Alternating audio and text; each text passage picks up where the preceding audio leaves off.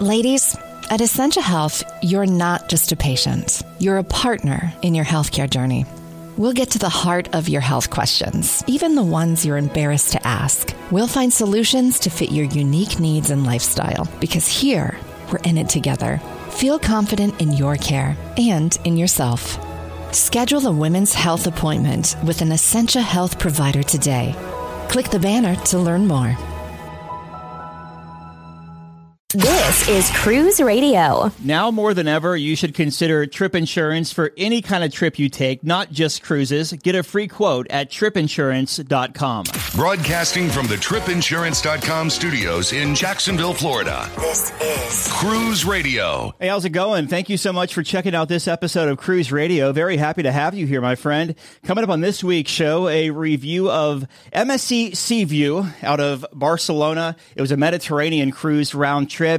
Matt gives us the good, the bad, and the ugly of MSC Cruises. It seems like there are still a couple of things MSC Cruises just can't get their hands around. And um, Matt will talk all about it here in just a little bit. Also, a shout out to Matt, too. He works in emergency operations over in the Gulf Coast, and uh, I know he's getting his butt handed to him this week. So keep up the good work, buddy. We need people like you out there. Richard Sims back with Cruise News next week, so we'll jump to Matt right now. Good to hear from you, my man, and and it's so great to uh, to talk with you in person here. And I can't tell you how big of a fan I am, and how much uh, certainly the Mrs. and I, the new Mrs. and I, uh, enjoy your show and enjoy all of the work that you do for the industry on a weekly basis. Very kind of you to say, Matt. Thank you so much. Let's take a step back here before we get to the MSC Seaview, like we always do. Now, this was your honeymoon cruise, so very cool for one.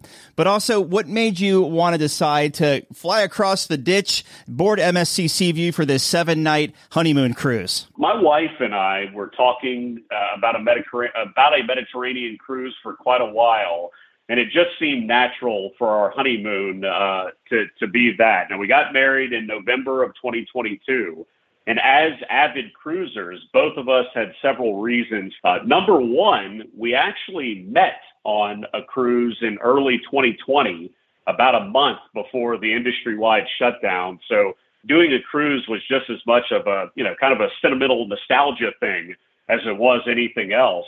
Number two, my wife had actually never been to Europe. So it was a chance to see the most places in a short period of time.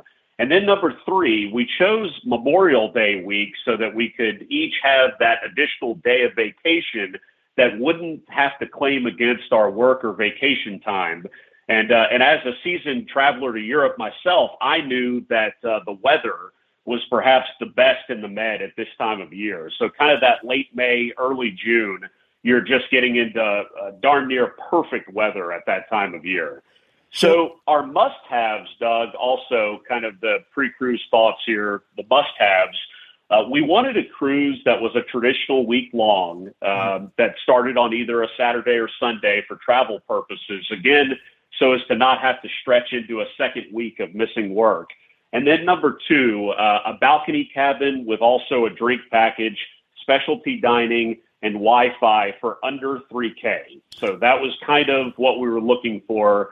Uh, obviously, the 3K number did not include traveling to get there. Mm-hmm. So just just to kind of give you some background here, Doug, if I can, my father and I actually cruised the Med on the Norwegian Epic in late June, early July of 2019 and we were able to fly uh, from Miami to the embarkation port city of Barcelona on TAP Air Portugal with a stop in Lisbon at the time for like $900 for round trip for both of us. Well, my wife and I actually had a lot more trouble finding affordable flights uh, this time around that we needed than my father and I did four years earlier. So once we decided on the cruise that we were going to take, we underestimated the challenges of finding flights that fit both our wallets and the times that we were looking for. So we ended up choosing this French Canadian carrier called Air Transat, which included a stop in, in Montreal, Canada, before continuing on to Barcelona. So, Doug, my wife and I live in Tampa, so we had to fly to Miami and then wait in Miami to uh, to catch the flight to Montreal, Canada, just to get to Barcelona. So um, anyway, that that was kind of a uh, certainly a, a, a, I guess, a stretch that I think we wish we could have back. Uh, so we left uh, with the time change. We left on May 25th and arrived in Barcelona on Friday, May 26th, which was one day before our cruise departure uh, of Saturday, May 27th. So, like I said, the, the trip originated in Miami with a scheduled three hour layover in Montreal, but due to aircraft maintenance issues, we were actually two and a half hours delayed leaving Miami, which made our connection paper thin mm-hmm. uh, in Montreal.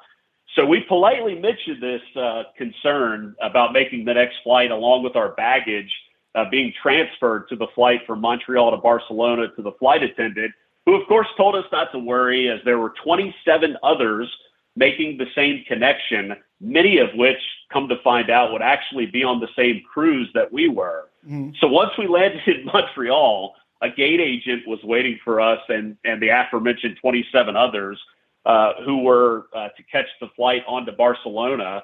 And it turns out we had to run all the way back to the, I guess, spot where customs is done right when you check in to Trudeau Airport in Montreal um, which we were uh, basically 29 Americans uh, sprinting through the uh, Trudeau airport with uh, some uh, laughable French comments from a lot of the staff uh, there at Trudeau airport. So again, we made the flight, luckily, but we asked the flight attendant again about our bags, and she says, "Oh yes, the captain is seeing to it that all the luggage on the next flight." is going to be put on this, you know, from your previous flight, it's going to be put on this flight. But once we arrived in Barcelona, we uh, eventually discovered that no one out of the 29 total connecting passengers, no one had their luggage. So that was kind of the way that our honeymoon cruise began. Do you use a? Uh, it's a hell of a story. Do you use uh, like any kind of air tags or anything for your luggage? So I can hear my wife uh, kind of uh, laughing in my head about this. She had it on hers I did not have it on mine, uh-huh. but obviously we figured that uh, you know that that our bags were together, and we just you know by the time there wasn't uh, sufficient, to my recollection, there wasn't sufficient Wi-Fi on the Air Transat flight, or maybe we just didn't pay for it. I can't remember. Um, and so we didn't really kind of get it together uh, that our bags were still, again, over in Canada uh, until we got to Barcelona. So we, we could see obviously that, that they were not uh, in Barcelona. So how far, like, so your cruise leaves the next day. When did your bags actually arrive? Uh, well, I do have that uh, as a part of the story that, that comes later, but I'll go okay. ahead and tell you it was not until uh, the fourth day of the cruise oh, uh, that we finally got, got our, our, our luggage. And uh, again, my wife, um, God bless her, who is eight and a half years younger than me, was much better prepared because she had packed like a few things in her carry-on bag. Uh, I basically just did my carry-on bag was entirely like shoes and belts and things of that nature. So, um, Doug, I'm not a small guy. I'm I'm six five, two hundred and fifty pounds. So um, I, I don't know if you knew this, or maybe your listeners know this there's not a whole lot of double XLs in Europe. Right. Uh, you got you got to kind of look around uh, a little bit in order to, to find stuff. So we lucked out a little bit. Uh, the hotel that we were staying at in Barcelona the night before the cruise, uh, which was the Hampton by Hilton Grand Fria, which is about a seven minute Uber or so from the uh, cruise port there in Barcelona. The concierge there really were were helpful and there was actually a shopping mall, uh, kind of your traditional style mall there in Barcelona that was about a 10 minute walk. Um, and I was able to get a few things there and uh, to get me by. And the other luck that we had was the there was only one themed night on the cruise along with the captain's club, you know, more formal night, and both of them were backloaded. So luckily, we do have a good kind of ending to the lost baggage story. With that, we did get them back uh, in time to at least have the theme party and the um, the formal night covered. So that was good, at least. Good gosh! So you make your way on board the ship with some uh, some new clothes. Uh, how was your embarkation process there in Barcelona, and how long did it take you from the pier to the ship? Doug, uh, thank you. By the way, an embarkation uh, embarkation was very very easy, uh, especially with very little luggage. By the way, uh, yeah, they we had a. Um, I don't know if people uh, are familiar with this. I'm sure they are if they have taken a Mediterranean cruise. But Barcelona is pretty much like the Miami or Lauderdale of uh, of of the Med, if you will. I understand, obviously not as big in terms of how many cruises go in and out, but um, it, it's only about a like I said, a five to seven minute Uber Uber is kind of weird in Spain. It's it doesn't uh, it doesn't take you right to Uber. It actually takes you to one of the cab services, but it's still kind of the exact same thing. Um, when you uh, when you get to the Barcelona airport, and uh, it looked like there were about I would uh, pardon me the Barcelona cruise port. Uh, it looked like there were five other ships, including ours, that were in port, um, and all of them have their own terminals. So um, everyone that was in our terminal, for instance, was getting on the Seaview that day. So there's really, you know, it's it's as long as you're headed to the right terminal, it's very easy to navigate, and most of the time your your Uber driver, cab driver is going to know exactly where to take you. Um, we did arrive slightly early, and they weren't quite letting people board uh, quite yet. So after about 30 minutes, we were able to board uh, with the first wave of people given our MSC black card status. And so, all in all, curb the ship was about 40 minutes. Uh, again, had we shown up right, you know, right at the right time instead of early, Doug, it might have been 15 minutes. I mean, it was nothing. Nice. So you make your way on board Seaview. What were your first impressions of the ship? It's gorgeous. Uh, the ship was absolutely beautiful, and and I I remember obviously uh, taking several times its uh, its sister ship, the Seaside, which of course is in the same classification. I love this class of ship mainly because there are so many outdoor spaces. Um, I love how you've got multiple pool decks, whether it's the main pool deck uh, up on the top or the sunset pool in the back of the ship. I believe it was on deck seven. Uh, I also love how there's a nightclub that that spills out into the back pool deck when it gets dark. It's kind of like a cool neon lit party at night while seeing the ocean right behind you. So it's it's a nice touch on this class of ship. And also with any newer MSC ship, you really are going to notice the glitzy, glammy, uh, you know, decor and interiors of the ship. Obviously, this is you know highlighted by the famed uh, crystal staircases throughout the center decks of the promenade. She's just a gorgeous lady. MSC, Doug, uh, as we know, certainly has its faults, but I don't think that you can really question how nice their newer ships are. Uh, my wife and I don't spend uh, a lot of time in our cabin other than to sleep, you know, alone time or to get dressed. So uh, we just, uh, you know, went for your standard balcony cabin, which was on deck 10. It was great. Uh, no complaints. It suited our needs. Plus, having the balcony gives you those great, you know, Mediterranean views in the mornings, which were nice to wake up to. And and I was tempted, uh, kind of rewinding here for a second. I was tempted, given that this was our honeymoon, to go for a suite or junior suite, but we just decided that we were good with the regular balcony. Now you uh, you said you had the black card with MSC. So let me ask you this. I want to take a couple of steps back here. So when you were pricing, you had that 3K budget. Were you looking at other cruise lines, or were you like, you know what, we have the black card with MSC, we're going to sail with them?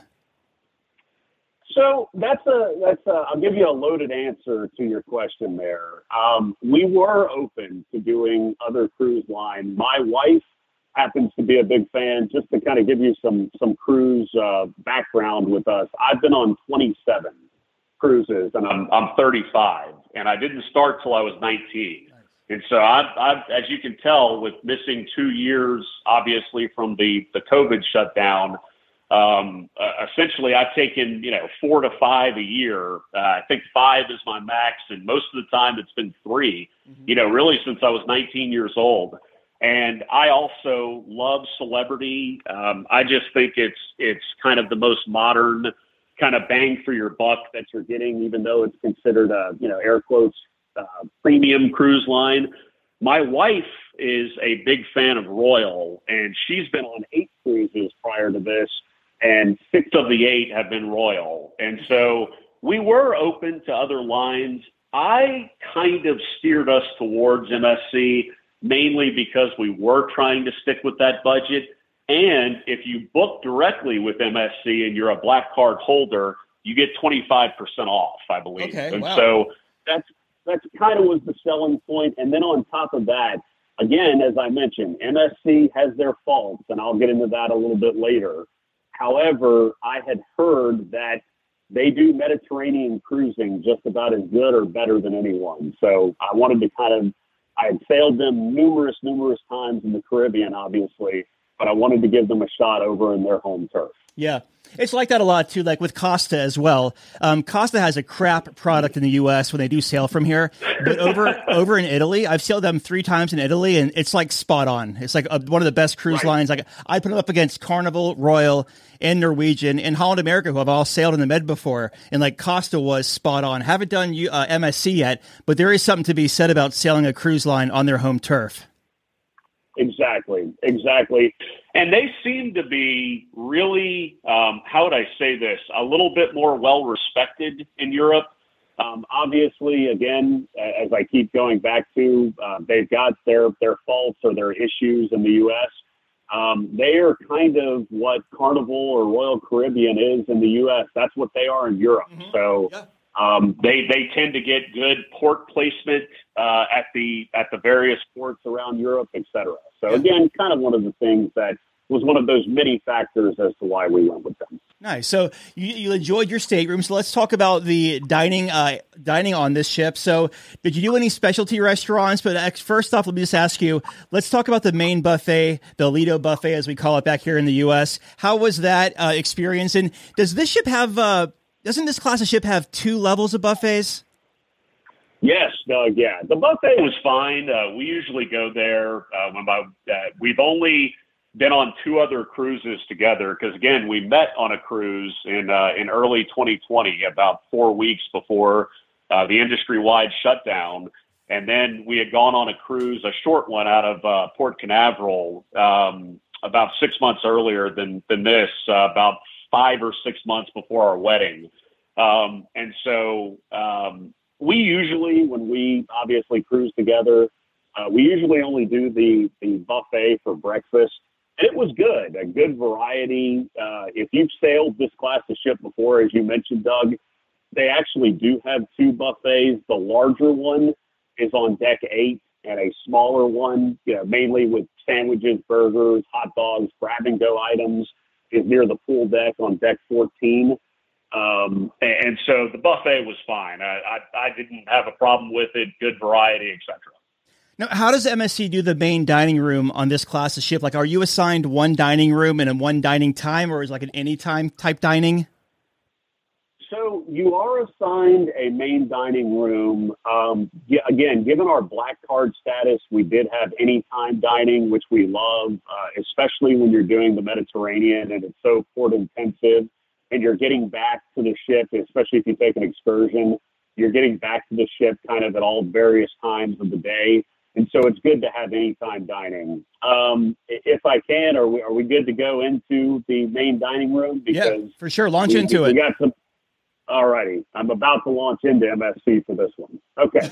anyway, um, one of the most talked about subjects, Doug, as, as I've kind of hinted to uh, earlier in this episode, one of the most talked about things with MSC and their controversies is their food. Uh, if if there's anything more controversial in major cruising than MSC's food, uh, I'd love to hear it. Uh, and this cruise kind of lived up to that reputation. The first night of the cruise, we ate in the main dining room, uh, which was called. We were assigned the Black Sand dining room, and the food was absolutely atrocious, and the service was also equally as horrific. Now we're not the uh, Karen complaining types. It's just it, it's just not our character to bash hardworking crew staff. But this was just awful. I don't have any other way to say it. Uh, my wife's fish was undercooked, poorly plated. Uh, I had uh, it had little or no seasoning. My beef bourguignon was overcooked, dry, almost unpalatable. Even the appetizers were marginal at best.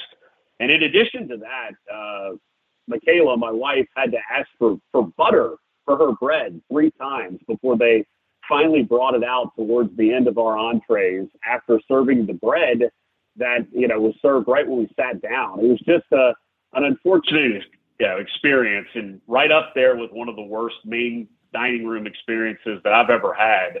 They just can't seem to get it together, Doug, when it comes to their main dining rooms, and that's that's really fleet wide. And I first sailed MSC as a 21 year old college student in 2009. Um, they just can't seem to get it together uh, in their main dining halls. And and again, this is my eighth MSC cruise, so um, we tried it again on the third night of the cruise just to give them the ultimate benefit of the doubt, and it was slightly better, but just marginal at best. And we just made the decision at that point that that was going to be our last night in the main dining room. And and I don't know, Doug. I've kind of heard this rumor and and try not to laugh too hard, but it really made me think that maybe MSC truly is trying to tank their main dining halls to send people to specialty restaurants because it definitely worked for us. Yeah, it's just the percentage, though. I mean, I guess it, I guess it, it's kind of a stupid move if they were trying to do that because a percentage actually, you know, skews to go into the main dining room. So I don't know. Eh, like I, I've heard of cruise lines doing that before, but it just seems like a stupid business move because food is like one of the reasons why you cruise, right? Yes, yes, and again, we were hoping, going back to why we chose to do a line on their home turf, we were hoping that the food would be better in, in Europe, given that, again, maybe the suppliers that, I don't know, what, whatever the case is. And, and, you know, I'm, I grew up in Louisiana, so I, I just love, love food. We're foodies. Both my wife and I are. And so it was really just unfortunate. But uh, you asked about specialty dining. And uh, we entered the cruise planning on doing two specialty dining restaurants. Plus, we had a third specialty dining option, which included a free tasting menu uh, at a restaurant of our choice, which again, you get with your black card status with MSC. So, but given what I just said about the main dining room, we ended up actually doing five nights of specialty dining. Um, the first night that we did specialty dining was night two of the cruise, and we went to uh, we utilized our free tasting menu option for this one at the um, Asian Market, which is their uh, Asian fusion restaurant. Now, this is not the Hibachi Grill. That's also kind of, I guess, it's sort of two restaurants within one. This is kind of their um, variety of Chinese, Japanese, Thai, and Vietnamese cuisine that they do and the food was awesome. Um, everything we tried on this tasting menu uh, was great. It was filling. Uh, we both uh, loved it. The drinks were great. Um, it was really, really a, a, great time. Very well presented, and it's just a beautiful area of the ship. And uh, if you're thinking about doing like a tasting menu, or you have that option with your black card status, definitely take advantage of it at the Asian market because they'll give you a lot of variety. Um, on night four of the cruise, we did uh, Ocean Cay Seafood, again, which is, of course, their seafood restaurant. And um, uh, again, Doug, uh, even though I live in Tampa, I'm from Louisiana, so usually I'm not the world's biggest fan of seafood outside of the Gulf South because I grew up with what I think is the best Creole and Cajun cooking around. But uh, we had arguably our best meal of the cruise uh, this night at this restaurant. My wife uh, had the clams, and I had the snapper, and we also had a variety of seafood appetizers that were great, and the service was phenomenal. So again, um, you can kind of see the trend here. The specialty restaurants um, so far were were incredible. Um, night number five of our cruise. We had gotten back pretty late from Rome in the day, and we had kind of stuffed ourselves with some Neapolitan style pizza uh, on land. So we we did not eat. Uh, but on night six, um, we ate at the Hibachi restaurant by Roy Yamaguchi, which is again a part of that Asian fusion market. But again, it's kind of separated from the other part of the restaurant. It's kind of a, a strict, you know, hibachi area. Um, so just to kind of give you uh, a heads up though, because of the limited space, they're very strict on seating times and and don't so you know don't wait until the cruise to book it unless you want to eat at like 10 p.m. The food was awesome. The chef was was entertaining and really made us laugh a lot. Uh, he was very funny and was even able to to get many of the seasoned hibachi lovers who have heard a lot of the same jokes from the chefs on different cruises to laugh. Again, a great experience, and I, I wish I could remember the chef's name, but the food was was about as good as as, as his act. It was amazing. And then the last night of the cruise, uh, we ate at the steakhouse called Butcher's Cut. Um, this was kind of our, our last, you know, kind of honeymoon celebration dinner. The food was good, not great. Uh, in their defense, I feel like it's hard for, for cruises to offer that incredible steakhouse experience anymore because steakhouses are so a dime a dozen now. And you've got them kind of on every corner in every major city across the U.S. So again, it was good, not great. I had the ribeye and my wife had a filet. Um, they overcooked mine and undercooked hers, but they tried to make it right, and we really didn't make a big deal out of it. So again, still good, just not great. So four of the five specialty restaurants that we had were were absolutely sensational, though. You know, I'm so glad you said that, Matt, about the steakhouse because, like, I was on Norwegian Prima a couple of weeks ago, and yeah, I like Cagney Steakhouse. It's good, but it's not like a, a top tier for me because, like, in my studio right now, I'm looking at Ruth Chris across the river in Morton's right here as well. So you can get a, a great steak on land for about the same price as you'd pay on a Norwegian ship.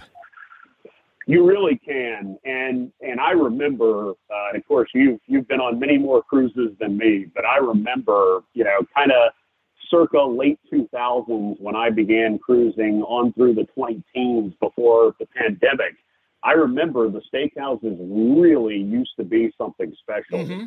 And uh, again, I'm, I'm not sure if it's supply, if it's just that they there are so many specialty restaurants now, or if it's just that again we have so many steakhouses in the U.S. all over the place that it just doesn't feel kind of as special as it used to be. If that makes any sense. No, it does because it used to have like the supper club type theme, right? Like it was a it was an event. You would just dress up. You wouldn't roll in there with jeans and a t-shirt on. You'd be sent away.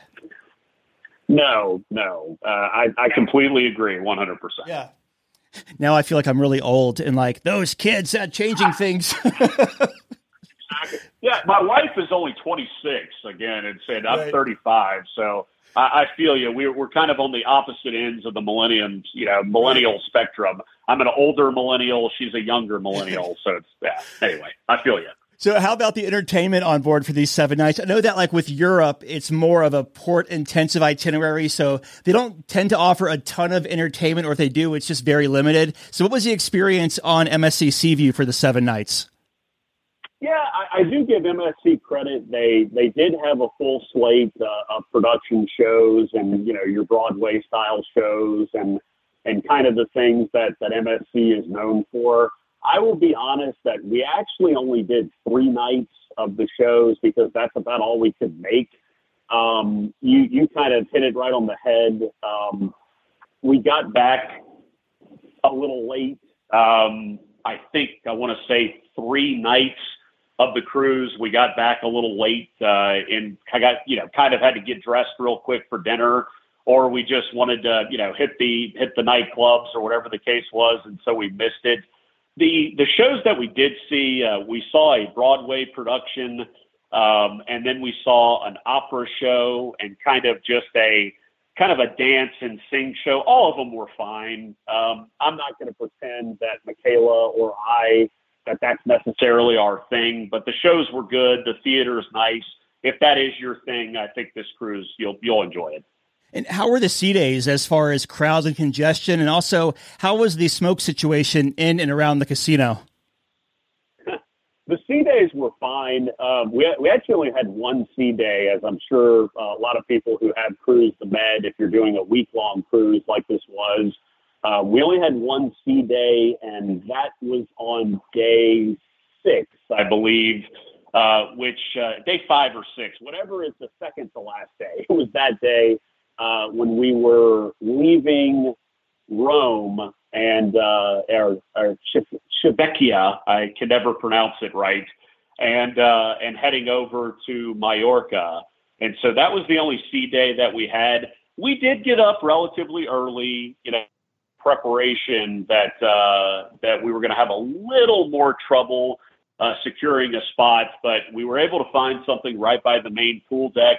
Um, sure, Doug. You know, you're going to have your your you know towel clips and magazines that hold chairs for hours and so on. I think just like most cruise lines, MSC's uh, pool attendants try to do their best job at, at discouraging this, but it was you know still mainly pretty full. But they do have that back pool, which really kind of I think relieves some of the pressure on the main pool deck. So I did not find it overly crowded everywhere at all. I thought it was fine, and the ship was full. I asked. The the two pools now the it's got the is it set up like a normal like a midship pool and then like a, a back pool with like kind of the amphitheater type setting back there yes correct uh, they do not have an amphitheater back there I, I, know kind of like for instance the norwegian epic comes to comes to mind with mm-hmm. their you know back pool deck. They've got kind of the theater set up back there too, and obviously on the on the Royal uh, mega ships, they've got their their grand water theater thing back there. Um, this is just uh, this is the back pool is on deck seven, and it is a much smaller pool, but it's a kind of a sunset uh, pool thing that they've got going on. And what's cool about it, again, you've got a nightclub right there that opens up and kind of spills back into the pool area. And they kind of start the music uh, there kind of in the late afternoons, just kind of prepping for the night, if you will. So it is a little bit, I would say, more of an adult crowd back there. And uh, we we thoroughly enjoyed both pools, though. So yes, to answer your question, uh, it was your traditional top deck, you know, mid-range pool or mid-deck, I should say, mid-ship pool and then down on deck seven, they've got the uh, the back deck, you know, pool back there. Plus, of course, they do have a full uh, solarium with another pool. So three pools on a, a ship of this size, pretty yeah. good. Um, any luck in the casino? uh, neither my wife nor I are gamblers. Uh, I keep hearing how people on your show uh, go into the casinos and uh, and somehow win these uh, free cruises. I, I need to learn how to do just that, and maybe I'd be more into it. I do like to uh, I like the sports bet here and there, but uh, other than that, I can't tell you how much of a of a card a player or, or like the, the slots or anything like that. And same thing for my wife. Uh, you asked us about the smoking situation. Let me tell you that I give MSC a whole lot of credit on somehow making it seem like there's not a lot of cigarette smoke because uh, the Europeans are great. They have the best food in the world. They're some of the nicest people in the world. But their one vice, they smoke like chimneys. And somehow, some way, uh, nowhere eh, on the ship seemed like there was a lot of cigarette smoke. So that was a little bit of a uh, of a relief. I did enjoy a cigar on the ship, but uh, but other than that, no problems with smoke. Okay. Now, this is a very heavily this is a very port intensive itinerary as you mentioned so what we'll do here is talk about the ports of call and uh, what we'll do is give us the port of call give us your highlight and then just uh, move to the next one just bang through them all absolutely so our first port of call after leaving barcelona uh, my uh, we we went to Cannes. Uh, I know a lot of people pronounce it Can. Uh, the French pronounce it Cannes. So we uh, we went to Cannes, of course, on the French Riviera. Now, my wife and I did not have an excursion planned for Cannes, mainly because I actually know the city pretty well. When I was a junior at LSU in college, uh, I actually did a semester abroad in Cannes. So I lived there for about six months. So I really wanted to show my wife, you know, where I lived and, and show her a few of my favorite places in the city. And given the baggage situation, uh, we we kind of diverted and did a, a few more, you know, shopping things here and there to just to kind of give us a little more clothing and until our bags obviously were supposed to show up. Plus, we had a, a beautiful lunch right near the water, near the uh, film festival museum there. Of course, Cannes known for the for the Cannes Film Festival. Uh, we also spent the end of the day at the beach right near the port, which was very, very nice. And the people on the French Riviera, Doug, kind of would remind you of people in the southern United States. It's uh, as opposed to, say, the reputations of Parisians when you're visiting Paris. Uh, it's still one of my favorite places on earth. I just, mm. I love this little city uh, on the French Riviera. Um, our next port, which was the very next day, day three of the cruise, uh, was Genoa. And instead of taking the, the hour ride to Portofino or trying to catch a ferry there, we actually had had some friends who recommended, and I hope I'm saying this right, Bogliasco, which is another beach city or another beach commune that looks awfully similar to Portofino. But here's the thing Portofino is about an hour from Genoa. Uh, Bogliasco is 20 minutes outside of Genoa and has about half the tourists. So we loved it. Uh, you have to walk down this kind of cliff area in between these colorful buildings that look like it's, you know, out of an Italian postcard or something like that. We just laid on the beach, enjoyed Italian cocktails. Uh, uh, plus, the beach was completely free, and you could really set up towels anywhere you wanted to.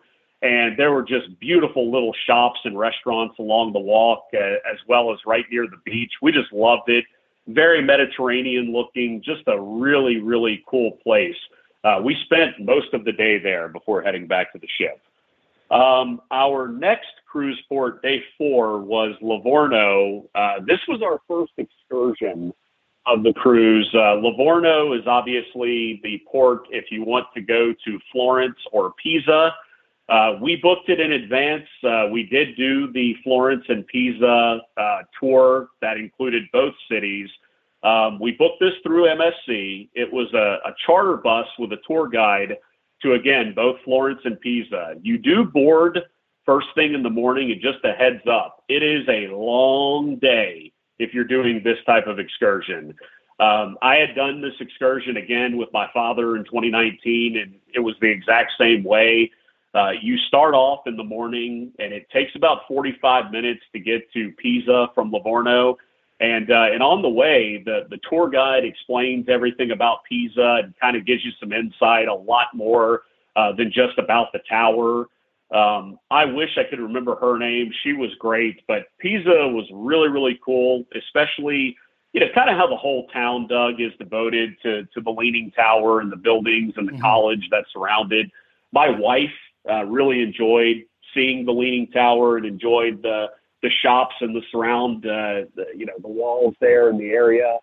And uh, the only, I guess, drawback to doing this excursion, you only get about an hour and a half in Pisa before it's time to, to board the bus to, to head to Florence, but it is well worth it. Uh, it takes about an hour and a half from Pisa to uh, to get to Florence uh, after you finish again at Pisa and then the bus lets you off uh, with the tour guide right near the heart of the city uh, with all of the attractions. You're probably about four to five blocks from the Duomo, which is of course the the famous dome in Florence that everyone uh, listening has probably, if you haven't seen it in person, seen on a postcards or on Italian movies or whatever the case is. Uh, Doug, Florence is just beautiful. One of those great cities in the world. If, if ever there were a place that summed up Italian art and food, it would be Florence. We loved it.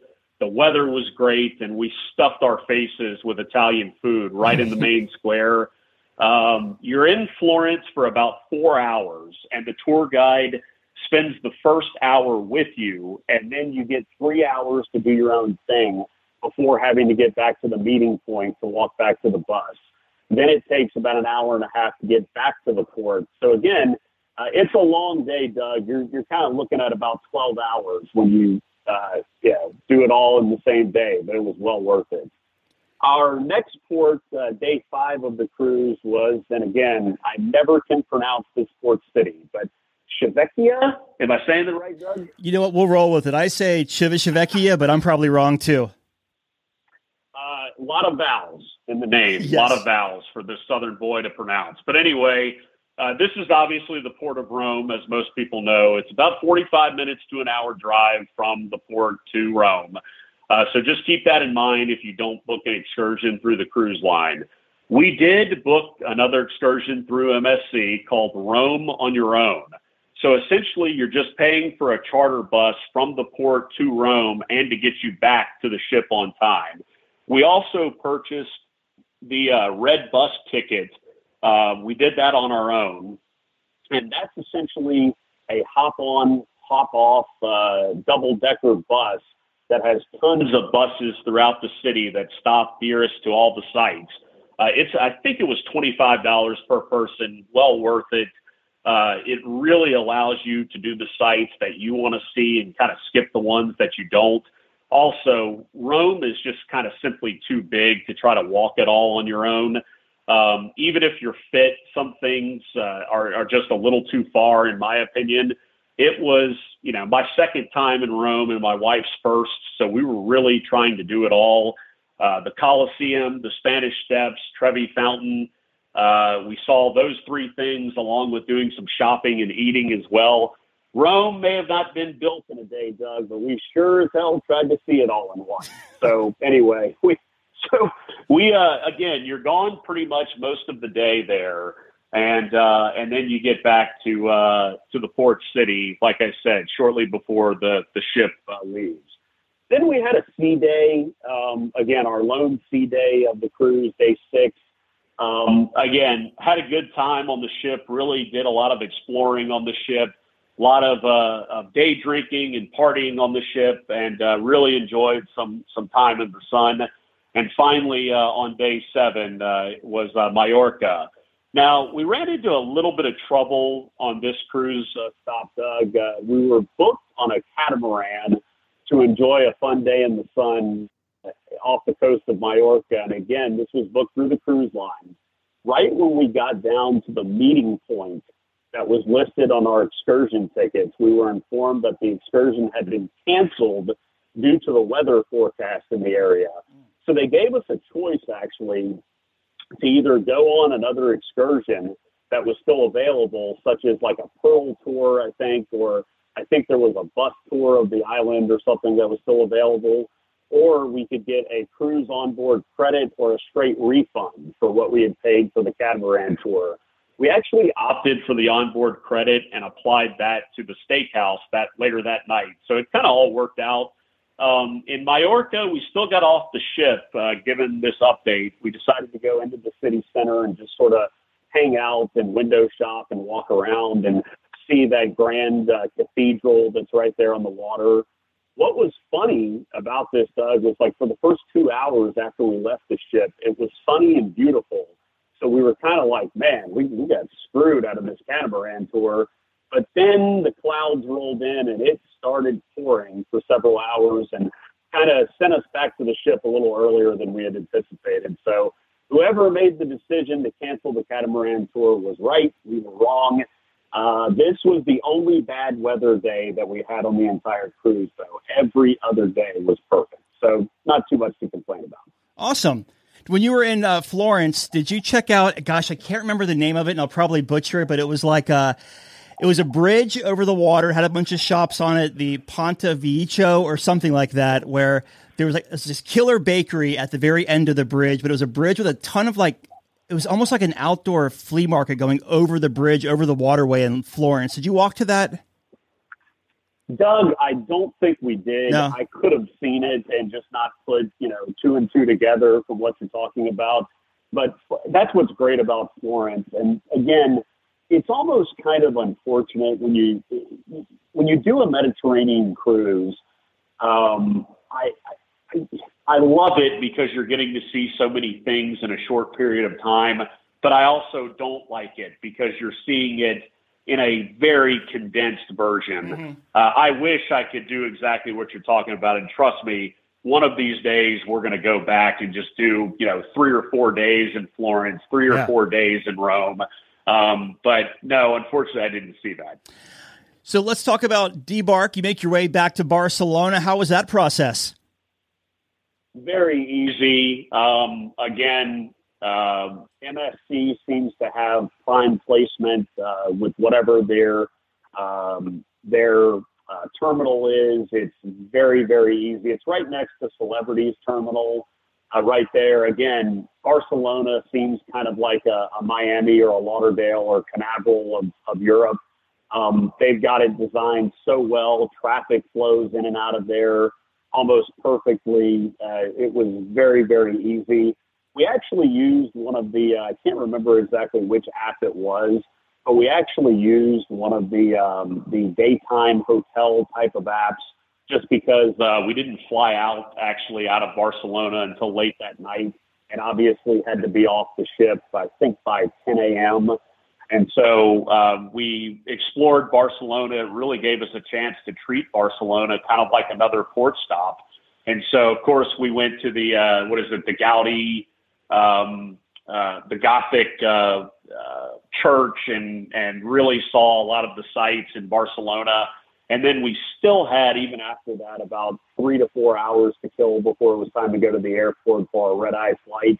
And that's when we decided to do one of those daytime, like I said, hotels and kind of catch a two hour nap before it was time to uh, to head back to the states.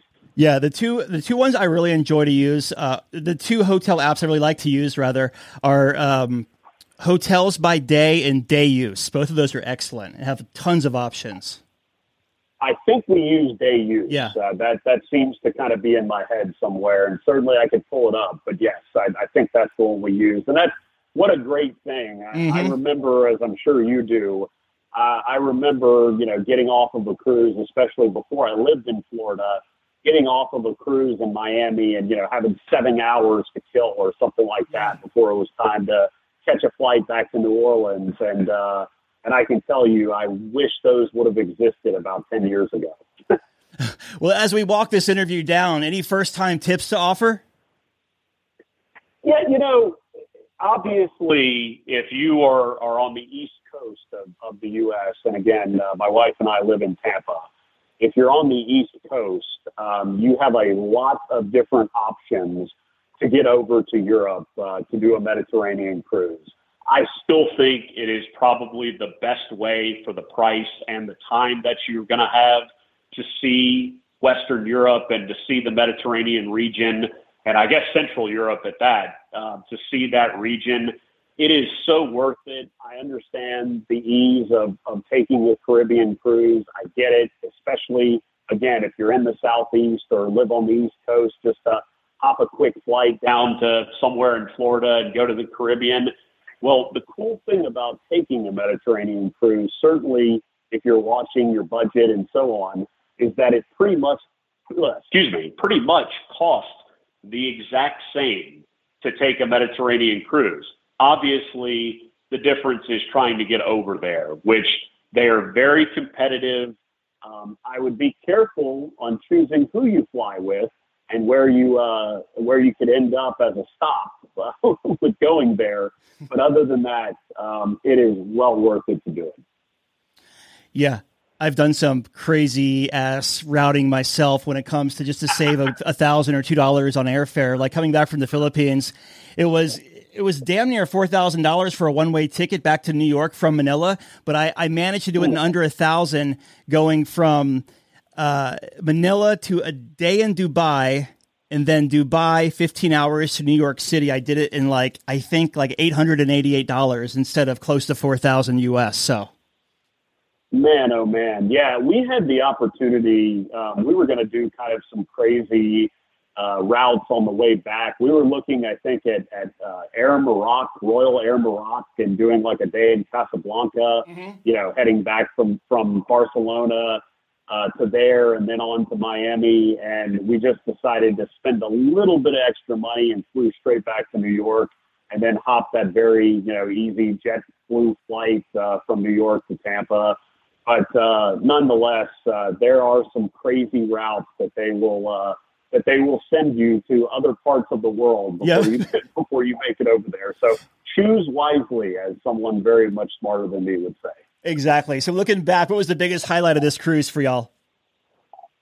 Doug, it was just spending time together. Not to sound like a hopeless romantic, but we met on the MSC Meraviglia in in January of, of 2020 and began a long distance relationship that uh, went right into a pandemic, into which uh, we flew 42 times back and forth from Tampa to New Orleans and back wow. to see each other when no one else was flying, uh, including, you know, taking a flight. Uh, I remember taking a flight in April of 2020 where the flight attendants outnumbered regular people on the plane. And um, we, we had so many odds against us. And there was always that love of cruising and the way that we met and kind of the way that that spawned this idea that it was like the only logical choice for a honeymoon was to do a cruise together. So um, I appreciate the work that you do. Cruising is still the world's best vacation. In my opinion, it's still the best valued vacation. And it's people like you and the romanticism that even exists nowadays that uh, look, I'm only 35. I, I don't remember the days of the love boats or uh, what cruising used to be. I only know it here in, in the 20 teens and, and now. But I can tell you that there are young people who think that it's the greatest vacation ever, just like some older folks do. And so uh, that's that's all I, I, I got, buddy. well, uh, well, in closing here, we'll wrap this thing up. Put a little bow tie on it by asking you, what are your final thoughts of MSC Seaview? The ship is great. Um, it still is one of my favorite uh, classes of ship with how many outdoor spaces there are. Um, I love, other than you know uh, the nightclubs and things of that nature. I do love how MSC still has a traditional formal night. Uh, I guess I'm I'm old school in the way that I do like to dress up every now and again and get those cool pictures and photos and so on. MSC Doug still has some work to do. I, I hope eventually they do get their act together to where consistently we can place them with with the Royals and with the Norwegians and so on, uh, and, and be one of those true players. But until they fix some of their issues, they're always going to kind of be right there. But I don't regret this cruise at all. I don't think my wife does either. Uh, it was a magical time celebrating our honeymoon. Very good. And congrats again, Matt. We've been talking with Matt about his seven night cruise on MSC Seaview out of Barcelona. Matt, thank you again for coming on the show, my friend. It was great speaking to you. My pleasure, Doug. Take care. Man. Do you have a story or a tip to report? Let us know. Email tips at cruiseradio.net. A big question we get at Cruise Radio is how do I know if I need trip insurance? Simple answer. If you're getting on a plane, taking a road trip, or getting on a cruise ship, you need to have travel insurance. Hey, it's Doug Parker from my friends at tripinsurance.com. Not, not only does tripinsurance.com protect your vacation investment, but it also gives you peace of mind in case anything were to go wrong on your trip. How do they do it? They offer three different types of trip insurance policies good, better, and best. One policy for every vacation budget. But it doesn't just stop there. They're up to 40% lower when you shop around on other comparison sites. Plus, tripinsurance.com offers 24 hour customer support before, during, and after your trip, online claims assistance, and travel alerts to let you know what's going on at your destination. But find out for yourself. Check out tripinsurance.com. All right, Dougie, let's see what we got for you, buddy. Cruise Radio is produced at the tripinsurance.com studios in Jacksonville, Florida. Get cruise news, ship reviews, and money saving tips every Thursday on Cruise Radio. If you've enjoyed this episode, please subscribe to the show. If you want to help spread the word, give Cruise Radio a five star review. Find Cruise Radio where you listen to your favorite podcast or online at cruiseradio.net. I'm your announcer,